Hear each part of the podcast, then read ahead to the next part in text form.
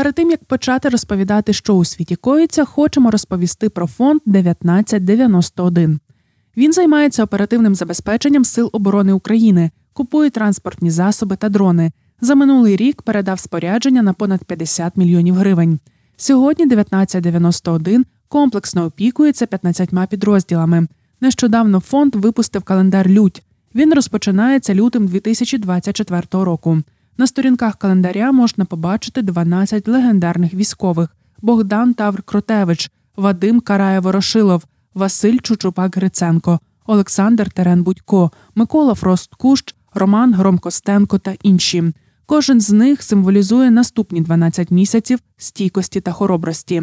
Календар Людь створений, щоб показати українцям та українкам обличчя нашої незалежності та розповісти історії героїв. Його можна купити. Лінк ми залишимо в описі до подкасту. Всі кошти з продажу календаря скерують на купівлю 500 FPV-дронів для 12-ї бригади спеціального призначення Азов та 13-ї бригади оперативного призначення Хартія. Щоб купити 500 дронів, потрібно 7,5 мільйонів гривень. Зараз зібрано вже мільйон. Допоможи фонду 1991 досягти поставленої цілі. Купуй календар або роби донат будь-якого зручного тобі розміру. Задонатити можна за тим покликанням, що ми залишили в описі. Команда подкасту Ранкове допіо вже зробила це, і тепер ми просимо про те ж саме тебе. Септо презентує.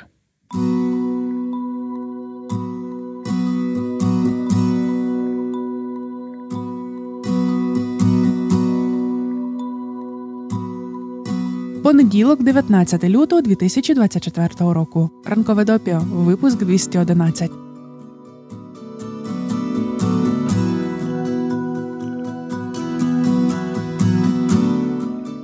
Почнемо сьогодні з новини, яку хотіли взяти ще у п'ятницю, але вона не помістилася у випуск.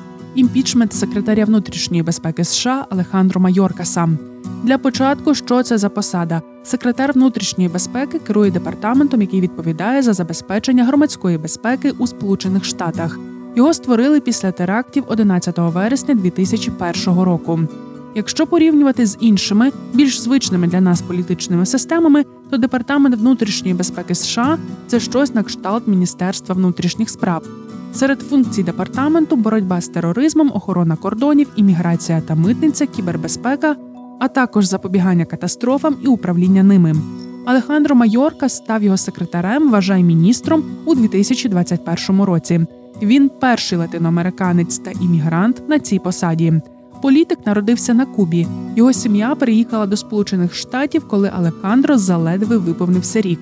Майоркас вивчився на юриста, працював помічником прокурора, потім прокурором у Каліфорнії. Тоді пішов у приватну практику і знову став на публічну службу вже у часи президентства Обами. Тоді він, зокрема, був заступником секретаря внутрішньої безпеки.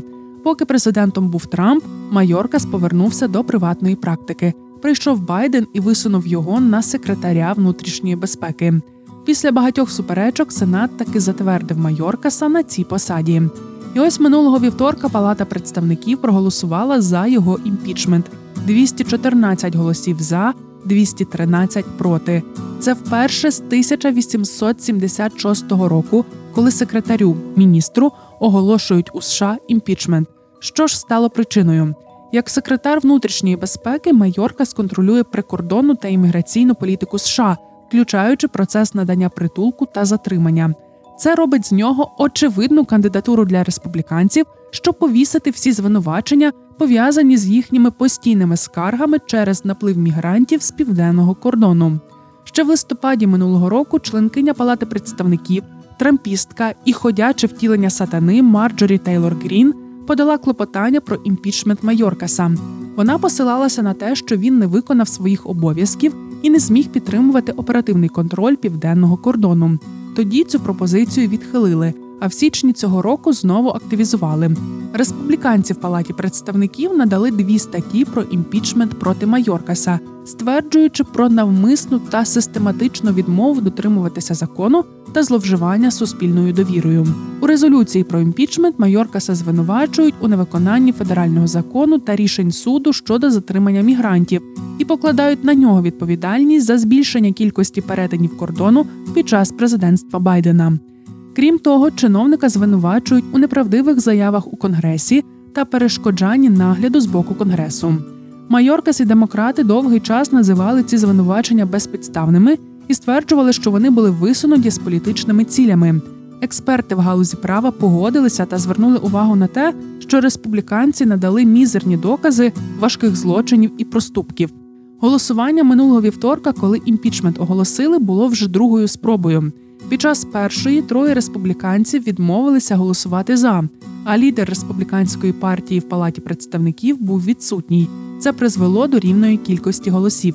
Друга спроба була успішною, хоч і з перевагою лише в один голос. Демократи, чиновники департаменту внутрішньої безпеки і деякі республіканці засудили імпічмент Майоркаса як політичну спробу, не підтверджену реальними доказами. Резолюцію про імпічмент передали до Сенату. Там більшість належить демократам. Лідер більшості Чак Шумер відмовився взяти на себе зобов'язання провести процес. До імпічменту скептично ставляться і деякі сенатори республіканці. Вокс пише, що голосування у палаті представників стосовно імпічменту Майоркаса стосувалося не стільки суті звинувачень, як політичних цілей. Скоро вибори, а питання міграції це головна тема для електоральної бази республіканців. Кампанія проти Майоркаса мала би стати великим приводом для промоції, але зважаючи на те, як важко йшло голосування і що воно стало успішним не з першої спроби, то здається, це стало черговим нагадуванням, який безлад твориться в республіканській партії. З імпічментом Майоркаса розібралися, але ще ж є питання імпічменту Байдена. Розслідування ініціювали республіканці у вересні 2023-го. У центрі все та ж справа, начебто син Джо Байдена, Гантер Байден, займався корупцією, включно з торгівлею впливом, і ділився грошима зі своїм батьком. Республіканці намагалися безпосередньо пов'язати фінансові справи батька і сина та продемонструвати, що Джо Байден отримував вигоду від ділових угод Гантера. Йдеться про українську енергетичну компанію Борісма і те, що Байден старший намагався захистити Гантера від розслідування корупції, організувавши звільнення українського генерального прокурора Віктора Шокіна. Це є трампійська теорія змови.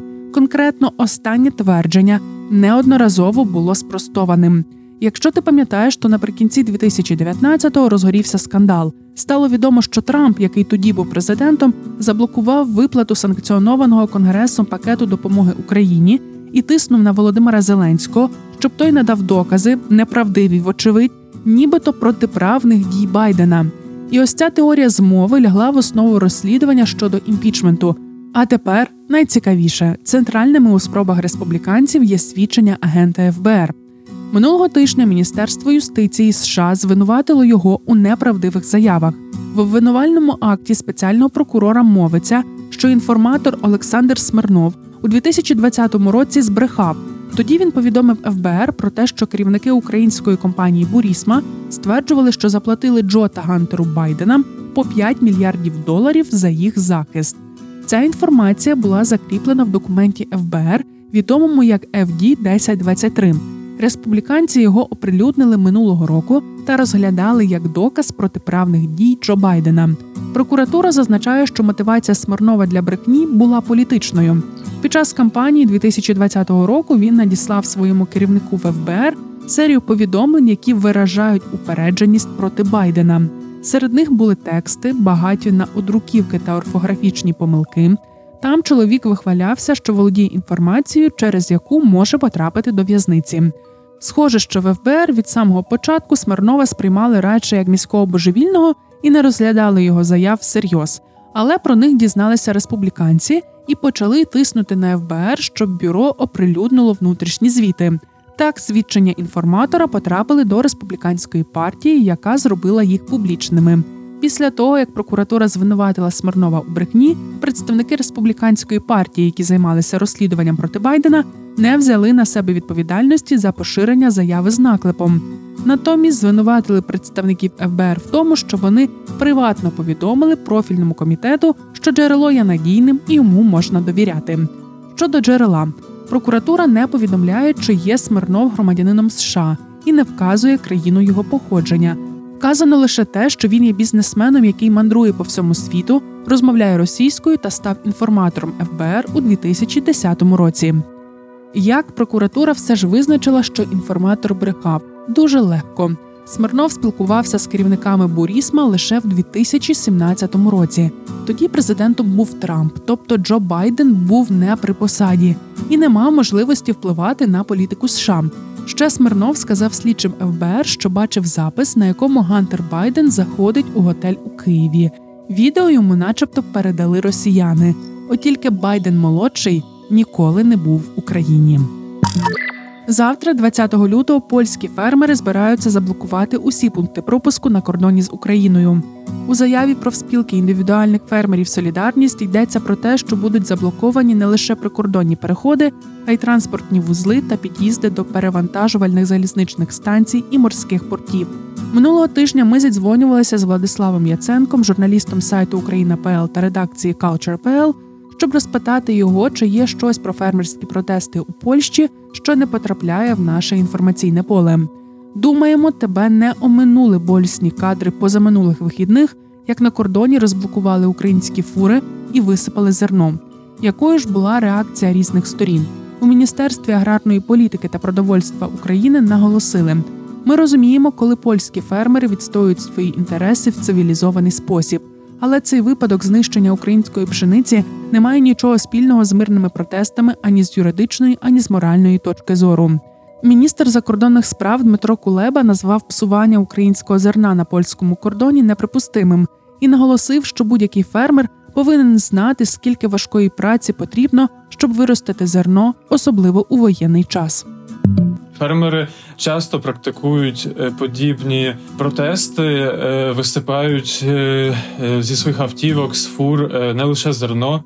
Але звичайно, тоді, коли я особисто теж побачив новину про те, що там висипане зерно на кордоні, для мене це було боляче.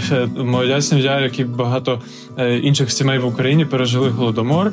Ми виросли на історіях там, коли хліб на підлозі. Ну це неможливо, так не може бути.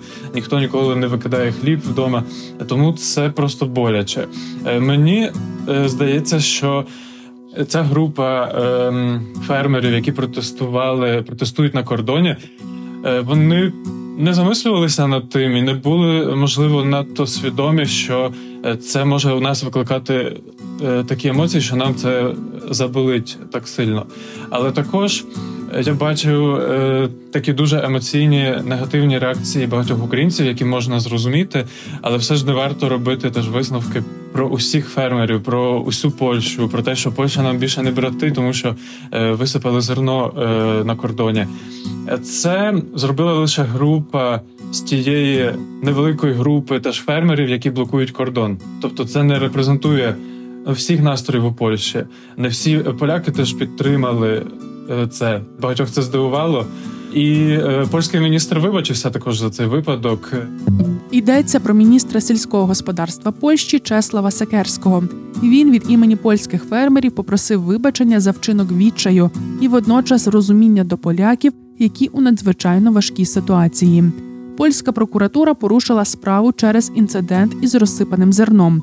Провадження відкрили за знищення майна і порушення митної безпеки. Винуватцям загрожує до п'яти років ув'язнення. Владислав Яценко, коли говорив про розсипане зерно, зазначив, що кордон блокує невелика група фермерів. Зрозуміло, що в наше поле уваги найбільше потрапляє саме ця складова протестів, оскільки вона безпосередньо впливає на Україну. Йдеться і про втрати бюджету, і про випадки затримки у постачанні гуманітарної допомоги та військового спорядження. Якщо ж глянути ширше, то фермерські протести у Польщі відбуваються по всій країні і цілком вписуються у загальноєвропейську рамку фермерського руху. Протести у Польщі вони відбуваються не тільки е, як блокада кордону. Е, насправді заблокована навіть не одна сотня доріг у Польщі. Наприклад, е, у четвер у Вроцлаві фермери заблокували воєводську адміністрацію якби жителі міста не могли увійти туди, з того, що я знаю, і не могли теж користуватися якимись послугами там. Е, тобто вони блокують е, не тільки кордон. Насправді е, ці протести відбуваються як в багатьох країнах, містах Європи, так і в багатьох містах Польщі. Щоденно у якомусь новому місті в центрі відбуваються ці протести, і вони досить масові. У розмові з владом ми дуже багато говорили про емоції, про ті емоції, які у нас виникають, коли ми читаємо про блокування кордону, і про те, що польські фермери, аби привертати увагу до своїх проблем та вимог, використовують комунікацію, що провокує емоції. Владислав каже, що у нього складається враження, що чимало людей у Польщі не можуть зрозуміти, чому фермери протестують. Останні зі свого боку накручують емоції в комунікації, щоб якось спробувати донести, що їм потрібно. І як нам здається, наразі це не працює. Емоційний накрут навпаки перешкоджає тому, щоб розуміти проблеми і потреби фермерів, то що їм потрібно. Ти знаєш, з цим не так вже й просто розібратися. Здається, розпочалося все з того, що фермери країн ЄС називають нечесною конкуренцією. Ми це чули і у випадку протестів у Франції, Нідерландах та Бельгії. Чуємо це і у випадку Польщі. Фермери ЄС кажуть, що їхні конкуренти з країн, які не входять до Європейського союзу, перебувають у більш вигідних умовах, оскільки не обтяжені складними регуляціями, і як наслідок їхня часто дешевша продукція витісняє з ринків продукцію, вирощену в ЄС. Ми про це розповідали, коли йшлося про протести у Франції. Тоді ще згадували, що одна з вимог французьких фермерів стосувалася партнерства ЄС з країнами Латинської Америки. У випадку з Польщею дуже багато уваги акцентується саме на конкуренції з українськими фермерами. Одна з ключових вимог обмежити надходження українських товарів та не продовжувати безмитний режим для експорту з України. Фермери кажуть, що чекають від Брюсселя більш чіткого регулювання торгівлі з Україною і бояться великих агропідприємств, потужність яких не зрівняна з малими польськими господарствами. Як і в інших країнах Європи, польські фермери протестують проти обмежень, пов'язаних із боротьбою зі зміною клімату. Нещодавно ЄС, щоб задовільнити вимоги фермерів, вже відмовився від своїх попередніх планів щодо скорочення використання пестицидів. Готуючи цей випуск, ми прочитали цікаве інтерв'ю з докторкою Пауліною Собісяк Пеншком, директоркою програми сталого розвитку та кліматичної політики Інституту громадських справ. Вона каже, що європейська зелена угода фігурує на банерах фермерських протестів. Але якщо послухати про що фермери говорять, то питання так званих кліматичних регулювань ЄС взагалі не виходить на перший план. Сьогоднішні протести це історія про структурні глибинні проблеми сільського господарства, розчарування, спричинене непередбачуваністю та кризами. На думку експертки, головна проблема наразі полягає в комунікації. Працює нова спільна європейська аграрна політика. Раніше, в кого було більше гектарів, той отримував більше виплат. Це не залежало від того, що фермер робив. Зараз Польща та весь ЄС рухаються до того, щоб більше цінувати проекологічні, дружні до ґрунту та зберігання води практики. Молоді фермери отримують велику увагу, щоб в результаті зарадити проблемі старіння та знелюднення сіл. І ось із впровадженням таких нових підходів десь сталися перебої у комунікації. Аграрії, навіть використовуючи субсидії на конкретні рішення, часто не знають, чому вони є вигідними економіці та екології. З моменту початку блокування кордону нам здавалося, що реакція з боку польського уряду відсутня. Спершу це списували на те, що вибори тільки відбулися. По суті, уряду як такого немає. Піс не хоче вирішувати питання з кордоном, щоб залишити його наступникам. Але ось в країні вже працює новий уряд, а далі складається враження, що він ніяк не реагує на блокування кордону та на протести фермерів. Ми запитали про це Владислава. Коли він почав відповідати, ми зрозуміли, що якось пропустили той факт, що цього року чергові вибори відбудуться і в Польщі. Тепер місцеві. Е, потрібно розуміти, що е, частина фермерів вона є виборцями пісу. Тому е, теперішня влада з одного боку це її обов'язок, е, щоб задовільняти якісь потреби е, фермерів, вирішувати їхні проблеми. З іншого боку, е, на мій погляд, вони не можуть себе теж проявити якось негативно. Якщо вони почнуть е, надто засуджувати фермерів, ну це буде просто виглядати недобре. Е, але звичайно, перш за все, для них важливі просто інтереси своїх громадян. І тому ем, вони шукають шляхи, як можна вирішити цю проблему, е, і також е, шукають ці шляхи спільно з представниками України, аби теж дійти до якогось е, спільного вирішення. Чомусь у п'ятницю ввечері в чаті спільноти Септо було дуже багато питань, чи збираємося ми випускати хоч якийсь з подкастів про бутерброди. І ні, ми не збиралися і не збираємося. У нас ось в найближчих планах епізод про чай від голодним не слухати. Там на тебе чекає сюрприз. І в допіо сьогодні буде про чай. Пам'ятаєш, що хусити фактично заблокували цивільне судноплавство у Червоному морі. Так ось це призвело до затримок у постачанні чаю до Сполученого Королівства. Як ти здогадуєшся, для цієї країни загроза дефіциту чаю це справа аж ніяк не дрібного масштабу. Британці випивають близько 100 мільйонів чашок чаю щодня. Про це свідчать дані Британської асоціації чаю та настоїв. Минулого тижня вивіски в деяких продуктових магазинах попереджали про те, що проблеми з постачанням вплинули на загальнонаціональну доступність чорного чаю. Водночас британські роздібні торговці запевнили споживачів та споживачок, що будь-який дефіцит чаю буде тимчасовим. Тим паче, що ймовірно він посилився через те, що люди панічно купували улюблений напій. Яка знайома ситуація? Десь тут чаю передає вітання туалетний папір з 2020 року, коли його масово скуповували на початку пандемії по всьому світу, і українські гречка зі сіллю, які змітали з полиць на початкових етапах повномасштабного вторгнення Росії. А ти взагалі любиш чай, бо ми більше по каві, як це можна зрозуміти з назви цього подкасту. Але сподіваємося, що Настя Іванцова у новому епізоді Голодним не слухати навчить нас, як і чай пити і любити. Як пити чай? Це питання нещодавно призвело до невеликої напруженості у відносинах між США та Сполученим Королівством. Американська хімікиня Мішель Франкл у січні заявила, що знайшла рецепт ідеальної чашки чаю. За її словами, секрет полягає в дрібці солі та енергійному стисканні чайного пакетика. Для чого сіль? Іон натрію в солі блокує хімічний механізм, який робить чай гірким. Серед порад науковиці є також пропозиція використовувати чашки меншого розміру з міцними стінками, оскільки вони довше втримують температуру. Щодо посуду ніяких нарікань не було, але сіль щодо неї було багато дискусій. Посольство США у Сполученому Королівстві аж випустило заяву в Твіттері з цього приводу. Ми хочемо переконати добрих людей Сполученого Королівства, що неймовірна ідея додавання солі в британський національний напій не є офіційною політикою Сполучених Штатів і ніколи не буде. У заяві обігрували також інший хвилюючий момент. У Тіктоці завірусилося відео, де американка говорить, що чай можна готувати в мікрохвильовій печі. Тож допис американського посольства закінчується врочистою обіцянкою. Посольство США продовжуватиме готувати чай належним чином в мікрохвильовці. Мішель Франкл не зупинилася у своїх рекомендаціях на солі і, виступаючи минулого тижня на онлайн-вебінарі, вона розповіла, що фрукти та овочі можуть продовжити або скоротити приплив кофеїну. Цитуємо: якщо ви їсте багато грейпфрута, ви можете збільшити час, протягом якого кофеїн залишається в організмі. І якщо ви додасте до свого раціону капусту, броколі та брюссельську капусту, ви швидше очиститесь від кофеїну. Спільноті Септо сьогодні розповімо про те, як сер Пол Маккартні воз'єднався зі своєю гітарою.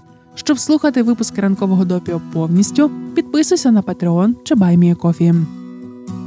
Упс. Цю частину можна послухати лише на Патреоні. Доєднуйтеся до спільноти, щоб отримати доступ.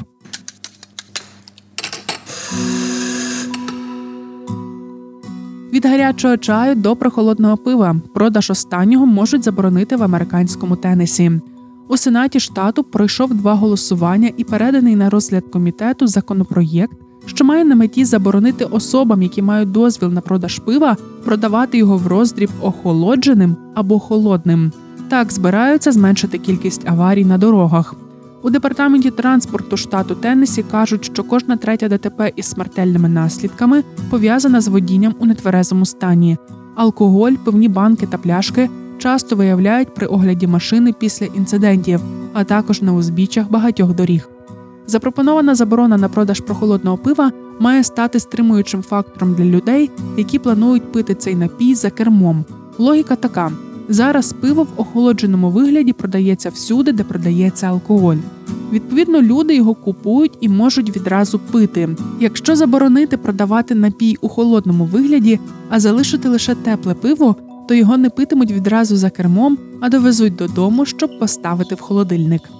Прийняття цього законопроєкту вже остерігаються місцеві броварі. Кажуть, що для продажу пива холод є золотом, тож зміни можуть сильно позначитися на об'ємах реалізації продукції. Стіки до ранкової кави. Про події стисло.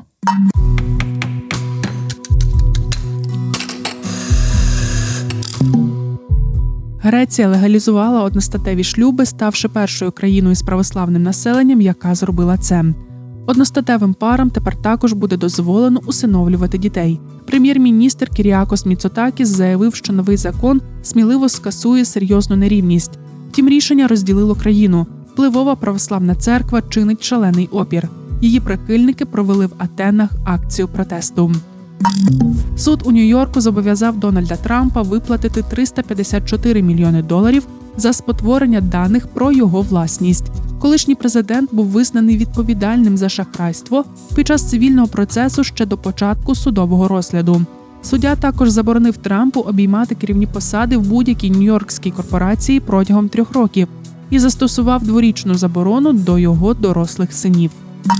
Десятки тисяч людей у п'ятницю ввечері вийшли на протест у Будапешті. Це був найбільший мітинг проти уряду Віктора Орбана за багато років. Приводом стало помилування чоловіка, який допомагав приховувати сексуальне насильство у дитячому будинку. Справа викликала громадський резонанс і раніше призвела до відставки президентки Угорщини. Щодо впливу на Орбана, то The Guardian пише, що зараз протести не становлять безпосередньої загрози для його правління, оскільки до парламентських виборів ще далеко. Втім, у червні пройдуть вибори до Європарламенту, тож, можливо, громадське невдоволення повпливає на їхній результат. У США опублікували дослідження, яке показує, що люди, які хворіли на COVID-19, мають принаймні в чотири рази більшу ймовірність розвитку хронічної втоми, ніж люди, які не хворіли. Виявили також, що втома після інфікування була більш поширеною серед жінок, людей похилого віку та тих, хто мав інші захворювання, включно з діабетом, хронічною обструктивною хворобою легенів та розладами настрою в анамнезі.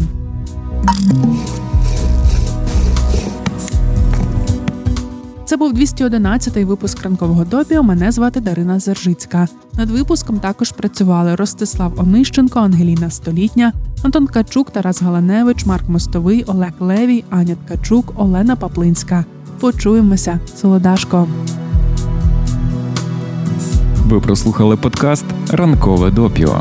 Шукайте септо в соцмережах, діліться враженнями та розповідайте іншим.